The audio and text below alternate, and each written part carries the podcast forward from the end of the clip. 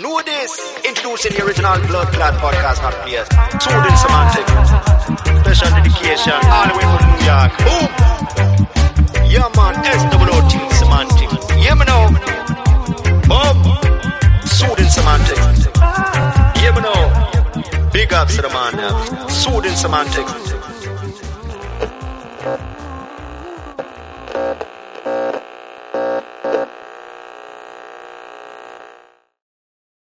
On another episode of the Soothing Semantics podcast, I am your host, and today we have Anton Martel. How's it going, Mr. Martel? Very good. Thank you for having me. Thank you for coming. So, uh, Anton has quite a large following on Instagram. Uh, I started following his page, and two friends of mine, uh, Alon Avji and uh, and Eitan Israelov, who my, both of them I've had on my podcast already, have said great things about you, man. And I love your content, phenomenal real estate content. Thank you. You show up whether your hair is is neat or not, which I which is, is dope. and uh, True. and uh, just to kind of roll right into it, a lot of people, including me, I haven't invested in real estate yet. Um, I very much plan to do so very soon. Uh, and now that we're talking, due to what's happening with COVID, uh, you're in Cali, right? Yep. Okay. So I saw a video you posted recently about why you invest in out of state properties. Yeah. Okay. So for people who are listening, what are the reasons that you've decided to do that? Yeah. So, a couple of reasons why. I mean, first of all, where do you live? I'm in Miami, originally Okay, from New so- York. Okay, so Miami or New York or LA or Seattle. I mean, all these places are way too expensive for somebody like like me or you or a normal person who has, you know, 20, 30, 40 grand saved up, let's say. So not a million bucks saved up, not 200, 300, 400 grand saved up. Investing in a place like California or Miami might be a little bit easier, but like in California or in New York City or something like that, it just there's it's impossible to make it work. I mean, here well, we started, we started with 50 grand. We're like, what can we do in California with 50 grand? Nothing. You can't even buy an empty, you know, you can't buy an empty lot unless you did it in the middle of the desert. Um, and so it doesn't make much sense to invest locally. So investing out of state, there's a couple advantages. First of all, your money goes a lot further. Landlord tenant laws. I can now invest in five different markets. I can diversify. I can invest in many different projects instead of putting all my eggs in one basket. So for many different reasons, investing out of state when you're investing in when you live in a very expensive market, it makes you know all the sense in the world. Um, so those are the reasons why we invest out of state and why we chose to invest out of state. I mean, personally, we again we started with forty grand, and we were like, all right, this is how much we want to invest in the first deal, and doing something here in California again, impossible. After a year of searching and trying to raise money and trying to figure it, get creative with it, it just didn't make any sense at all and that's why we ended up going out of state so that we can actually get into our first project uh, with 40 grand Okay, makes a lot of sense. I, I just I, I know that in the California markets, just with taxes alone and the price points, yep it's, it's just crazy to do. It's crazy to do anything really. yeah i mean you, you, you- buy tear downs here for a million bucks i mean i we started in san francisco looking around and it was $800000 we were bidding on tear downs yeah and the houses were were in rough shape i mean you, you literally couldn't do anything structurally not sound and $800000 mm-hmm. and we were getting outbid by 200 grand Wow. Okay. Oh, that's crazy. Yeah. And now that everyone's leaving, how is that working as far as depreciation? So effects haven't hit yet. Um, I think it's coming, but I think there might be a point in time where the property values go down to a point where like those people are going to start coming back, especially if like you're in San Francisco, right? So if you're in like Hayward or like whatever places an hour out of San Francisco, I think those people are going to start moving to San Francisco. So will San Francisco ever go down? Like I think it always is going to have some sort of intrinsic value. It's kind of like Manhattan, right? So as soon as Manhattan prices start going down, now if I'm living in Brooklyn or some other suburb outside of Manhattan, but I but I work and want to be in Manhattan, then I'm just going to move to Manhattan because the prices have gone down. Therefore, um, there's always going to be some intrinsic value. So we haven't seen the effects of that yet, and that's kind of my philosophy. I think like the the sub markets of the major cities are going to get hit worse. Like in LA, we have like the Valley, which kind of surrounds, Sure. you know, Los Angeles, and so as soon as LA prices start going down, people in the Valley are just going to hop over the hill because now, oh, now I can get to live in LA for the same price as the Valley. Nobody wants to live in the Valley. It's just you have to because of your budget. So Right. that's what I think is going to happen. And you're going to see the same thing as 2008, where San Francisco, LA won't get hit hard, but those suburbs, those tertiary markets outside of the main metros are going to get hit hard. But So we haven't seen the effects yet. It's going to be a slow burn, though. So to go against Mhm. your thing of like people moving out, it's not like not everybody's leaving at the same time, right? Like we've seen some a, a couple of heavy hitters leave, Elon Musk, Joe Rogan, all those people, but uh, and then all the main tech com- a lot of the main tech companies but it's going to be a while before like people start you know not everybody moves the same month right so it's going to be a slow burn slow Mhm. exodus out And what do you? A good question. I think a lot of it is about market shift. Meaning, for you, you know markets, so you understand the idea of okay. For instance, the pandemic causes certain issues, causes certain migration. You can kind of maybe predict that over time. Where will people go? Will they go from uh, urban neighborhoods to more suburban or rural areas? Uh, yeah at what point will they maybe even start to move back to urban areas? Because I feel like the same way history repeats itself in other aspects of anything else, I feel like it could be it's applicable to real estate too, or eventually if things kind of uh, go back to the way they were to some degree, people may want to move back to the city again. Because for instance, Manhattan rent is going down. yeah yeah right? i think it, i think it's all about trends right so i mean we the last i don't know how many years 20 years we've been kind of in a i don't know what they called it but everybody moving back into the cities right? Before that mm-hmm. it used to be everybody wanted to be out in the suburbs. They didn't they hated the city didn't want to be in the city. Then people were like well we should start moving back into the cities yet. That has all these pros and you know we'll do new developments. We'll make it nicer. We'll do it. And then people started flooding the cities. And then now especially with covid i mean now people are like i don't want to be close to people. I don't want to you know and that you know even though covid might only last you know one two three four years it could affect us for the next 10 or 20 years because everybody might be scared and might change their living situation instead of living in the high rise downtown apartment i'm going to live in the suburb countryside home where i have mm. just all i need is good internet and i can work from anywhere because all my the companies i work for Right. don't don't want me to go to the office, don't care for me to go to the office. And so that's a big shift too. All these main tech hubs, Silicon Valley, now all the Silicon Valley employers are like, oh, you can work from anywhere and get paid Silicon Valley wages. So I had a buddy reach out to me because I grew up in San Francisco. So I had a buddy reach out to me. He's living downtown San Francisco, working for a tech company. They said, we'll, we'll keep your Silicon Valley wage um, you can work from home forever as long as you live in California. So if you don't leave the state, you can live in California and work wherever you want and get paid Silicon Valley prices. And so he's just going to move to San Diego because San Diego is way cheaper than San Francisco. Be in warmer climate. He can get a house in the in the suburbs of San Diego with a 20 minute drive to downtown San Diego. Real quick, Anton, just hold you to what's what's the median price San Diego versus like San Fran? Oh, San Diego is like you can get a house for like a night an okay house like all right for the same kind of okay property it would be like 600 grand in San Diego versus like 2 million dollars in San Francisco. Holy shit! and We're talking almost four times the price. yeah Almost. Yeah.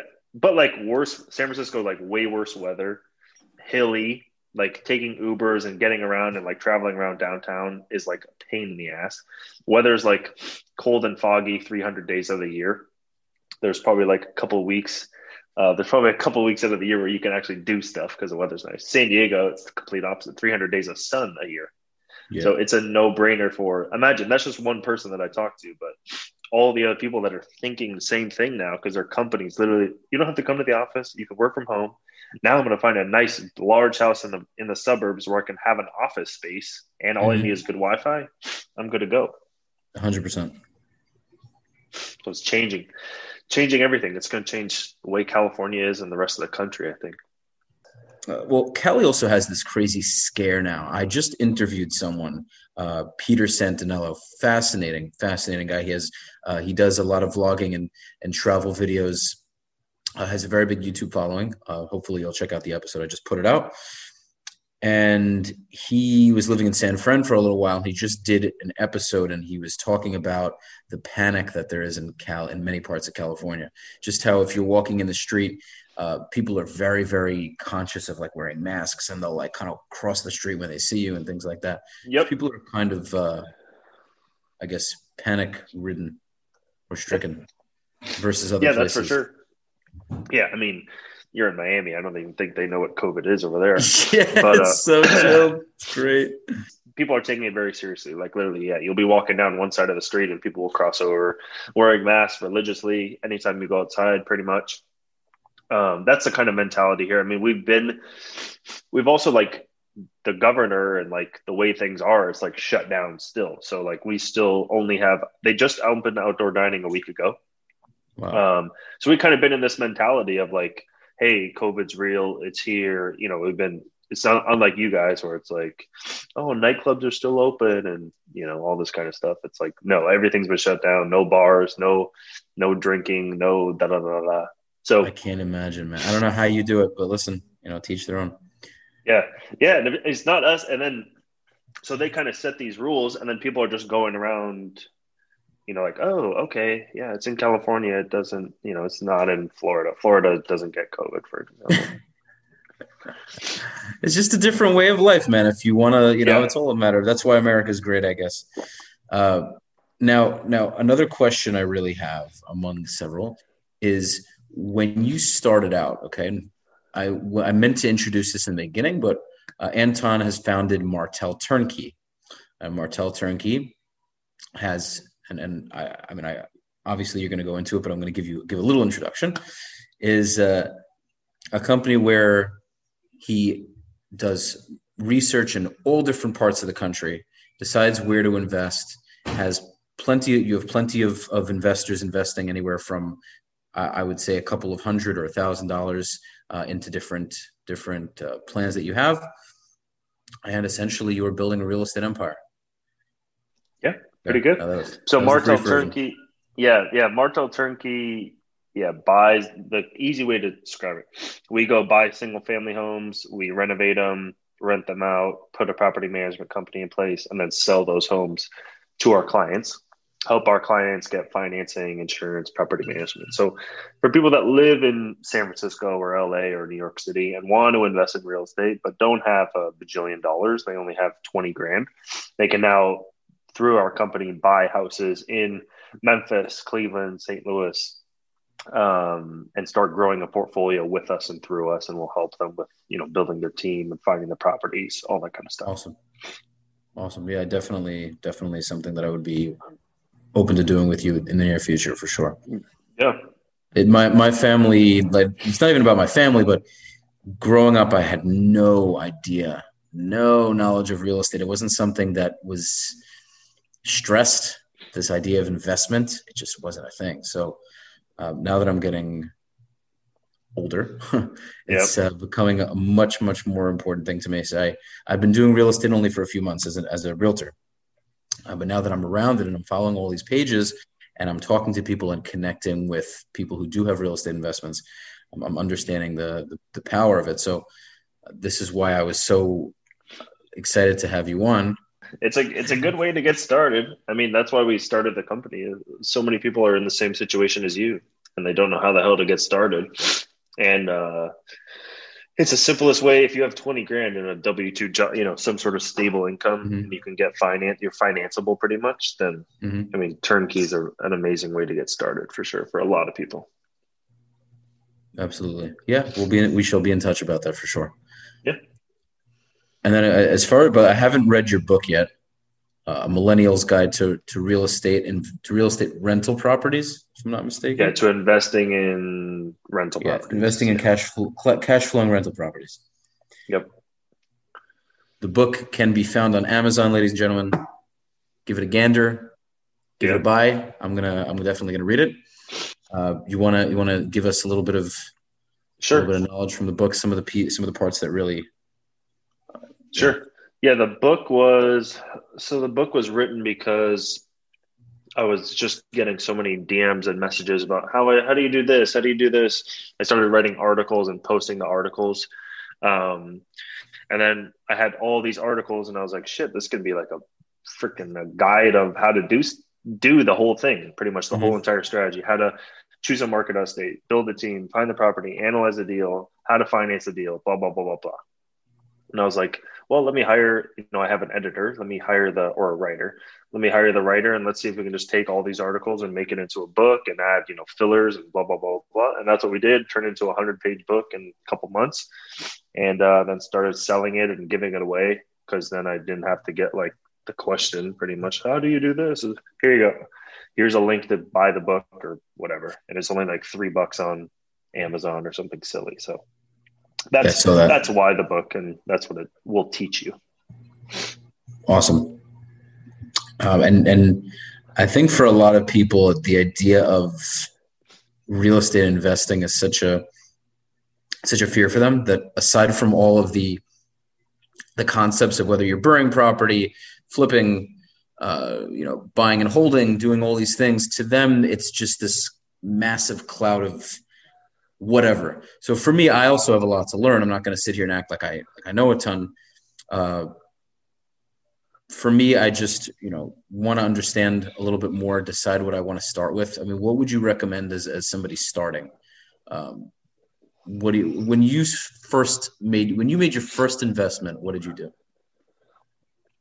So when I made my first investment, it took me two years before doing the first deal. So the first two years was trying to do stuff locally, trying to to figure out doing stuff locally pretty much. So wholesaling, flipping, commercial development, like even had like a free internship where I was working for free for six months with somebody who was a commercial developer here in LA. So I did all of those different things and then kind of realized that with my budget or what I was trying to accomplish, which was cash flow, California was not the place to do it.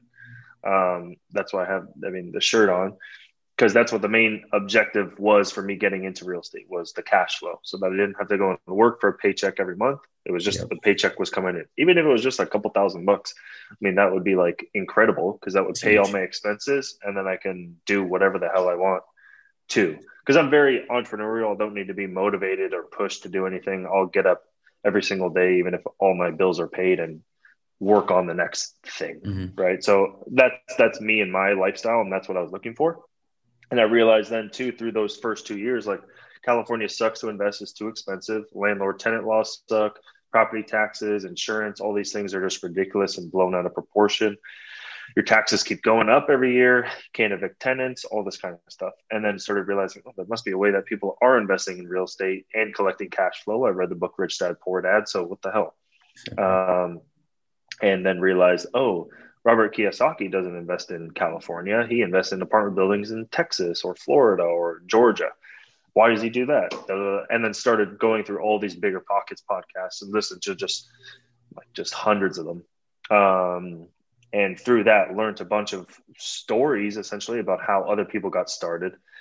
And so that's how that's how I came to do the out of state thing. Now, what is somebody like you, you know, or somebody in that wants to start? Like, how do you figure out what you want to do or what you can do or what you should do. It depends on where you live, you know, who you know, how much money you have, um, and then what your end goal is as well. So if your end goal is cash flow, then, you know, it has to be in a, an affordable market, it has to be in a place where, you know, there's good landlord tenant laws and all these kinds of things. But if you don't have money and you want cash flow, now you have another problem where you know you're going to have to find money first before you can start doing stuff for cash flow or you're going to have to start flipping houses or wholesaling to get cash to buy stuff for cash flow. Blah blah blah blah blah. So mm-hmm. it really depends on what people's goals are and then their kind of resources is what i like to call them to kind of get them to that goal. And it might be you know for most people it's like literally a 10 year plan. I mean for like our turnkey clients that want to leave their full-time jobs and have cash flowing rentals it's like hey, this is going to take you 10 years to accomplish this. So if you're saving 15, 20 grand a year, you can buy one turnkey rental a year. After 10 years, you've been making a couple thousand bucks a month. Now you can kind of leave your job and, um, you know, live below your means throughout this entire time. And uh, then you'll be able to quit your job in 10 years and you can, you know, refinance your portfolio. You can sell it. You'll have cash. You can, you know, keep scaling up your rental mm-hmm. property portfolio. Right. So it's definitely it depends on how aggressive you'd like to be, how much money you have. All these things are very very sensible. For me, quite frankly, I'd like to do that a lot sooner. Yeah. I, uh, I also I also like you a very entrepreneurial entrepreneurial mindset. I'm very self motivated. I uh, unfortunately haven't started investing uh, as early as I wish I did, but hey, I just turned 27. I'm not I'm not an old man, so uh, yeah. For for me, it's I quite frankly want to have a lot of real estate, and I'm very. I, I know I'm going to get into it. I just have to, you know, think it through. I'm not the kind of person to to think too much into it, but it just has to make sense. Where I know what I'm doing, I understand the risk, I understand uh, the reward, and then I can make a calculated decision. So, and once it happens, and I'm obviously going to fuck up, and certain things aren't going to go my way, but you know that's how everything is. So, yeah. Um, you know, it's it's just not as complicated, I think, as a lot of people make it out to be. Yeah, yeah, for sure. I mean, you're in a good state too for like definitely for everything. So like, I don't know about Miami, but like, I would drive like an hour or two hours outside of Miami and start looking there, and little pockets that you think could be appreciating or up and coming, and then yeah, I mean, especially if you're there on the ground, there's so many out of state investors that want to invest in Florida or whatever. I mean, anybody who finds the deals holds the power. And so you can wholesale the deals, you know, list the deals, you can list the deals and bring in an investor and you get a piece of the deal. Sure. And you can manage the con- entire construction process. You can start your own construction company. I mean, you being in that market already has its all of you know all of these advantages that people like me well not me i i don't like investing in florida but a lot of other people okay. florida um it's just it's really hard to find deals. Uh, there's so much competition. Uh, the prices have been flying up for the last uh, who knows how long, five years. Then there was like a big hike in all these insurance policies and taxes have been going through the roof, I believe, from what I'm being told. Um, so the, the price to rent ratios didn't make, make much sense. And then also the insurance premiums, I think after the hurricane, the insurance premiums kind of went through the roof which made a lot of people who bought like turnkey rentals or rentals in general made them not cash flow as well because all the insurance premiums went up and all this kind of stuff. Oh, so wow. that's for those couple of reasons I've kind of stayed away from it. I also don't like to invest in markets that have already had their spike in appreciation. I like to invest in markets that are pre-appreciation. So that means like Austin, Texas 10 years ago or you know Nashville, Tennessee 5 years ago, right? So all these places that haven't seen the spike, but I can go in and create that buzz or whatever you want to call it because I know what's going on where a lot of people don't know what's going on quite yet. And that's what's made me chosen. Cho- that's what made me choose my markets of Memphis and Cleveland. Cause I mean, you go there and you drive certain areas, you're like, holy shit. Okay. I, I can see this, this happening and this taking off. And so those are the kind of markets that I invest in. Florida's too too far gone for me. Here, you're saying in a sense it's already too late. I, I totally get that. It's funny. So you kind of when you go into a neighborhood, you can look at the style of homes, the way the plot the plots are, the way the streets are, and you can kind of envision where this place could be in five years. And you say the market value is here.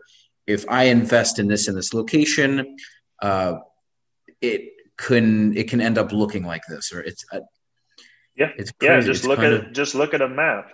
So like, just look at a map too, and just look at the geography. So sometimes you'll have like three hundred thousand dollar houses, three hundred thousand dollar houses, and right in the middle it's like fifty thousand dollar houses.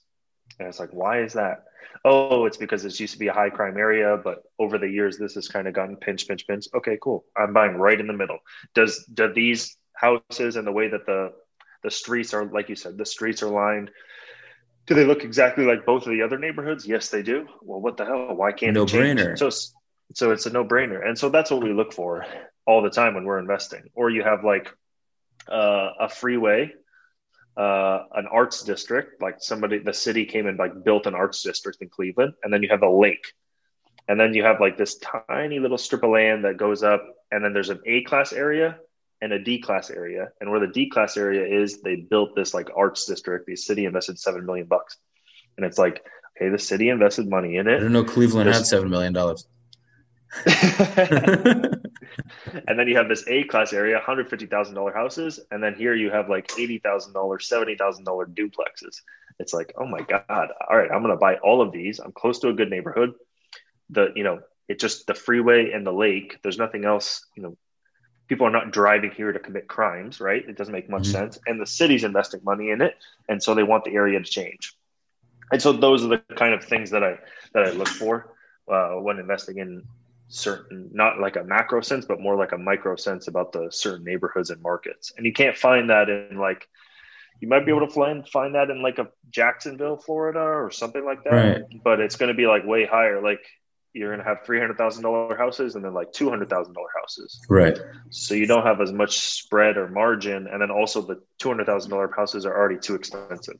I, I'll never buy a house over 150 grand. As soon as it gets over 150, it, the cash flow starts to suffer. So funny. Alon actually, Alon said that as well. Um, oh, really? It's why are you surprised? He he also he, he invests in like freaking eight hundred thousand dollar million dollar projects, doesn't he? I mean, he said he likes to do it lower. I mean, uh, at least that's what he told me. Ooh, wow. someone's being roasted up, but he he said he he likes doing the lower end. So I mean, that's what he told me. Listen, we're not here to we're not here to get old Jerry Springer here. This is what I this is what I understood. Um, ultimately, I, that's this is so my thing because I love visualizing. Mm-hmm. Uh, I'm very I'm just very fascinated by different uh, uh, geography, looking at a neighborhood and seeing okay, what's the what's going on here when is yeah. the value going to go up? Is the value going to go down? You know, all of this stuff, and you end up becoming this, um, I guess, predictor, for lack of a better word. Yeah, muscle memory. It's so interesting, and the more you do it, the more you can literally, you Anton, you can go into a random neighborhood in bumblefuck yeah. nowhere, and you can pretty much predict how it's going to end up in the next couple of years, just based yeah. on saying, okay, there are 20 crappy houses, and there are seven much nicer houses that popped up in the last couple of months or the last two years, and you can say, okay, this is changing clearly. Uh, you know, uh, it's it's so interesting. Yeah, but you can do it even. You can get even crazier too. I mean, you can pull a zip code and you could say, hey, you know, all the uses, all the houses used to sell for seventy grand, and this. So like we're we're in this like tiny little, probably like two hundred fifty home pocket in Memphis right now, and a couple of guys sold houses for like 150 grand to homeowners and they got financing. The house is appraised, which is crazy. And then I was like, and these are like new. And then somebody did a new construction project there, 250 grand sold, mm-hmm. appraised. And I'm like, what? What is going on? And then everything else is like for sale for 20 grand. And then I'm like, all right, well, we got to start buying as much as we possibly can. Let's just sell it way cheaper than these guys. We'll just sell them for 80 to 100 grand, put tenants in there, rent them out. And so there's also like a $10 million new development project that was planned. It hadn't even begun yet, but I'm just like, all right, we'll just sell the news on this. And then to the north of it was like mansions. To the south of it was this new development. Then you had freeway and a train train tracks. It's like this thing is the geography just doesn't make you know. There's nowhere for again. People are not going to drive in here to commit crime. If we just change this little pocket, which is only 250 houses, and the streets look nice, they're tree lined streets, all this kind of stuff. I mean, you can just envision it. You don't know how fast it's going to change or happen, but you know that it's going to happen in your gut uh, eventually. And so those are the kind of places that we invest in. And, um, you know, if you want to diversify let's say you had a hundred, hundred, let's say you had a hundred grand and you wanted to like invest in a bunch of these different neighborhoods. I mean, you can't do that in Florida now because like 100 grand you can buy one house in Memphis or Cleveland or St. Louis, for example, I can take a hundred grand, I can use it for many different properties in many different, so kind of diversifying, splitting up my chips into all these different areas. Mm. Um, so that's the reason why I like those even lower price points than the Florida prices. Right. Yeah, I knew I knew Memphis was a big place for you. I know that's something that you yeah. You tend to invest in a lot. Yeah. Yeah. How does it how does it fare compared to Nashville? Nashville, uh, Nashville is like three times the price of it, and Nashville has a very good like uh, country music scene and sure. bars and all that kind of stuff.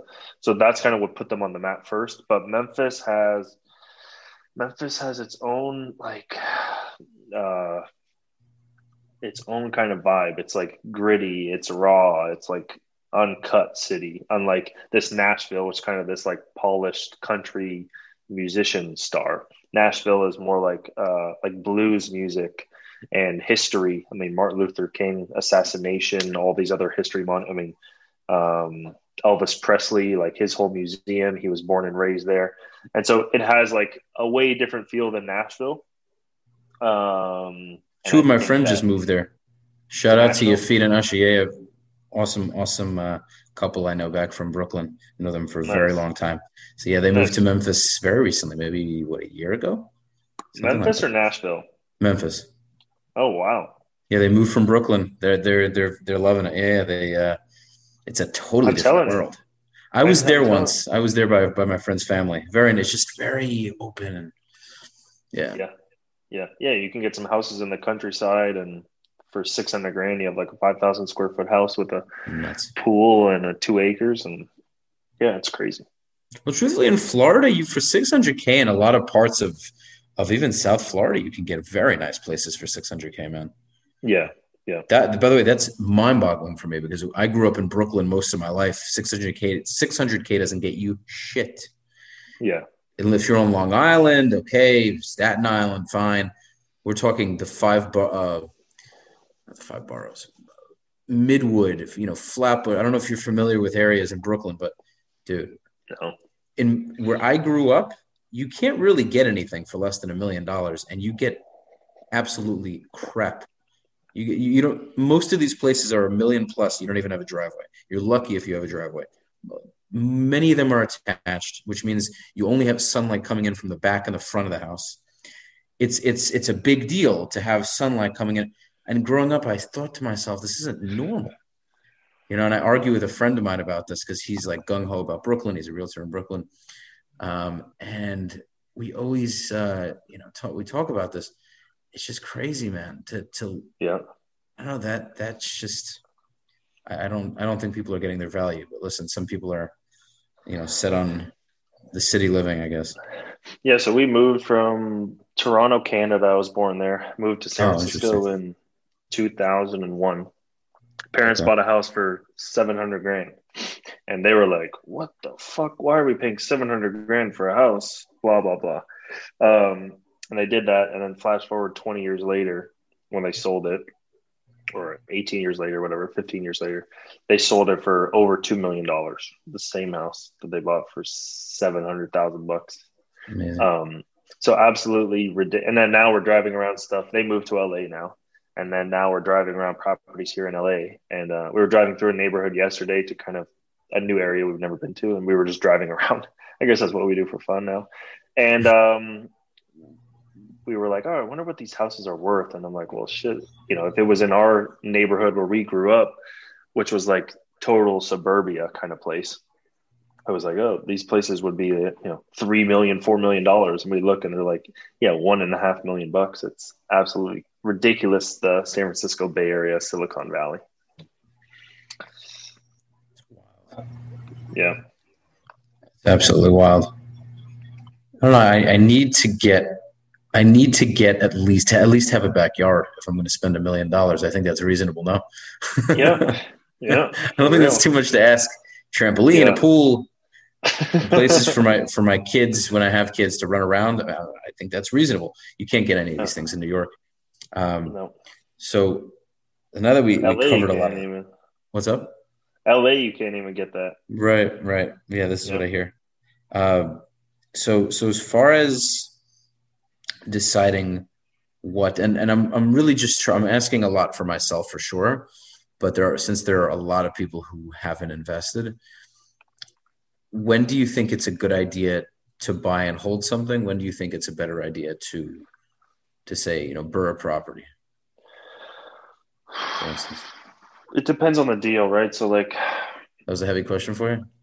It just, yeah, geez, bringing back memories. Um, it depends on the deal. So, yeah, it depends on the deal. If there's a tenant in place and they're close to market rent, then shit, just keep it and just leave the tenant in there and burr it later. If you're buying something vacant and it needs value, you know, renovations done to it, then burr it if it's in like a price point or an area where you can buy it, rehab it, and resell it. So like it depends on the deal, I guess, and where the deal is and the comps and and what the quality of the property is today and what the market rents are versus the current rents.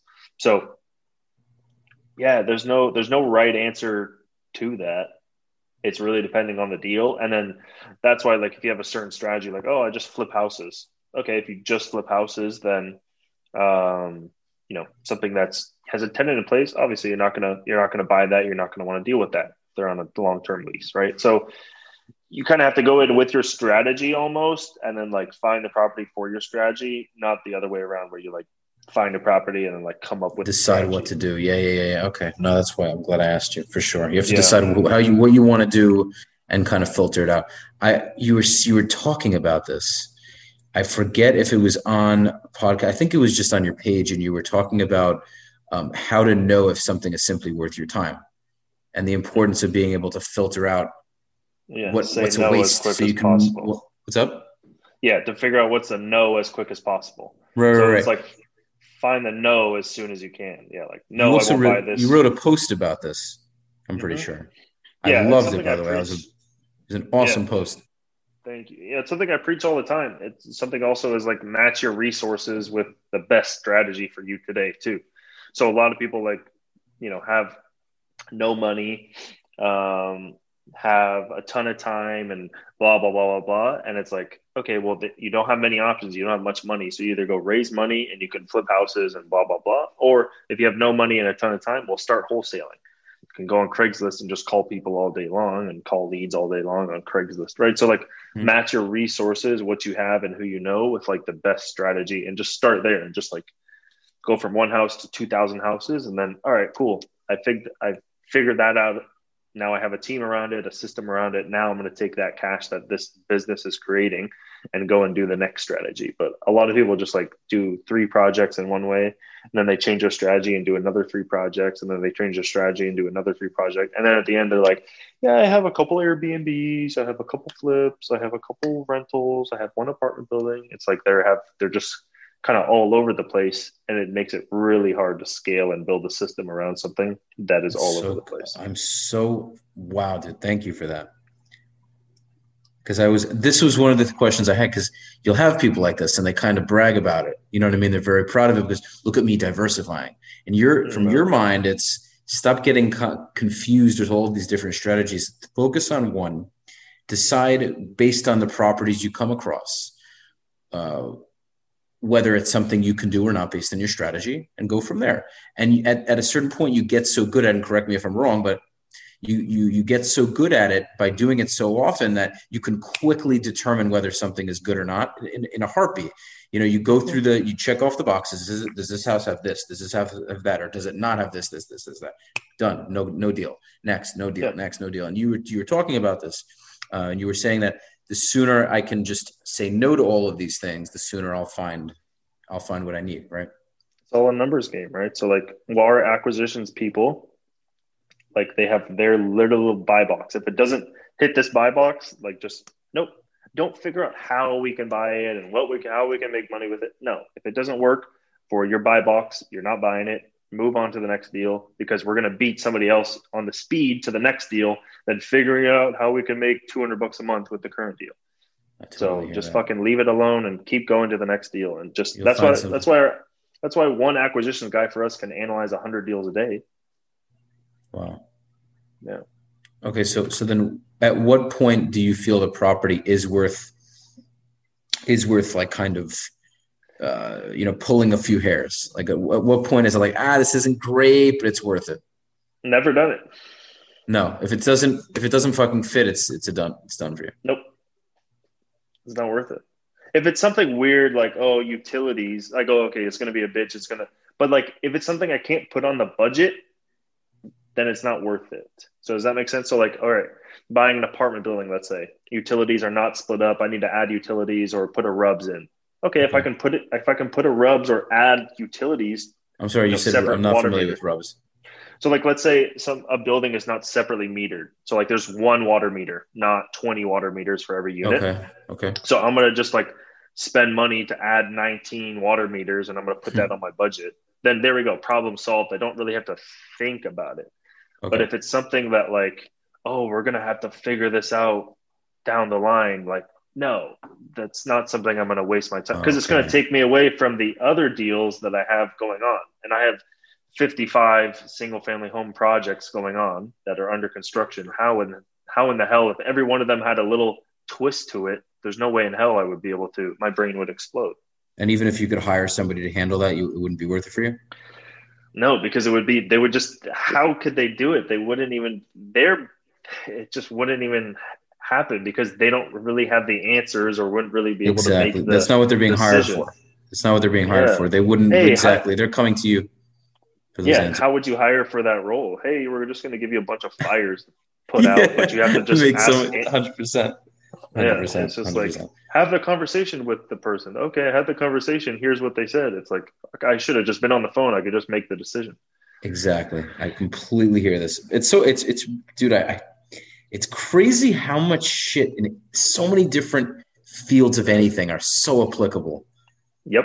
You know, it's like the, the older you get, man, and it's not well, it isn't necessarily an age thing. I really just think it's a matter of giving a shit and, and wanting to succeed. Yep.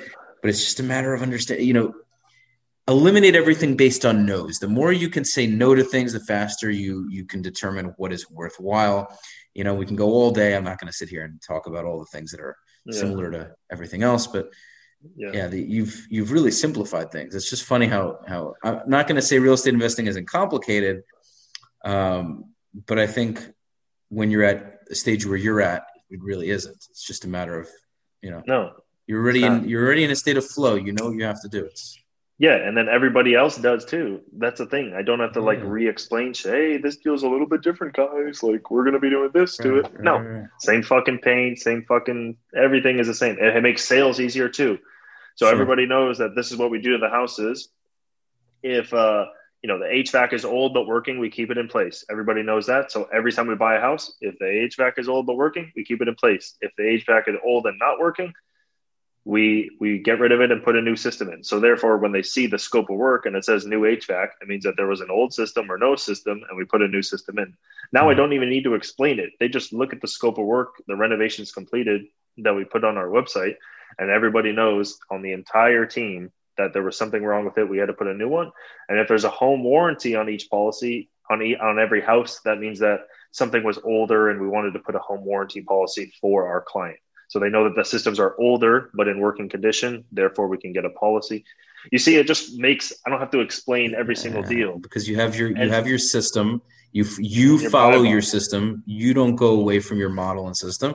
And then everyone who's working with you or for you understands that this is Anton's system, and it's Yeah. not it's not changing. So if this happens this way or that happens that way, it's just a matter of the system flowing the way it's supposed to. So when you were men- Yeah. mentioning one thing, I wanted to bring up again when you were mentioning the um, say you know the pumps if you had to add something earlier on your your thought process is if i have to fix it uh, in the beginning but it's a it's a fixable problem right away you'll deal with it because you know okay it's out of the way but if it's a long-term problem that can come up again at random times or it's this you know monthly issue that's going to fuck with cash flow and, me- and mess your with your expenses Mhm. you'd rather not deal with the project altogether right Yep, exactly. Yeah, and there was also I was listening to uh, I was on a clubhouse too, and somebody was quoted somebody else about saying like you know be boring, be boring, and stay boring kind of thing. Like, and it's just mm-hmm. you know I don't know if you know the ten thousand hour rule or like just muscle memory in general. I yeah mean, yeah yeah yeah once you've once you've if you've done two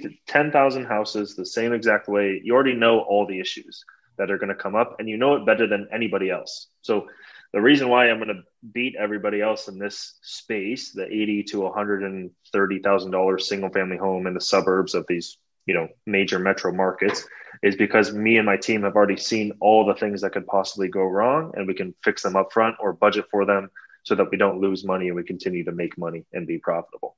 Right. But that's because we have like a very tight buy box and our clients are looking for a very specific product. So i'm not going to go away from that i'm like everybody on the team already has this muscle memory that we've been training training training every house that we do is just training that muscle memory and everybody's learning you know together about what works and what doesn't and kind of what what what to watch out for so we can all like watch each other's backs is essentially it's awesome. That's phenomenal, dude. Okay. And so we, we definitely covered a hell of a lot of ground. yeah we did jeez Sure did, man, right? yeah that was Thank you. Right? Yeah, I'd like I'd like to say I uh, I'd like to say I've done this a couple of times. So yeah, I I love doing this, man. Yeah, thank you for thank you for coming. I, I learned a lot. I learned a lot. I, I am definitely going to be checking out your pages as I always do. I don't check it out every single day, but I definitely tune into it. Cool. So thank you for Awesome. providing free, uh, awesome knowledge that I can that I can really use. Of course. And uh, yeah, me. I'll, I'll, what's up? Thanks for having me. Absolutely. I'll definitely be reading your book. I'm going to drop all your social media accounts. Uh, guys, definitely check out his page. I haven't checked out your YouTube uh, account. You're pretty active on there too. Mm, not really. I used to be. I wanted to do. 2020 was the year for the YouTube, but uh, I was going to travel around and hire a guy to follow me around.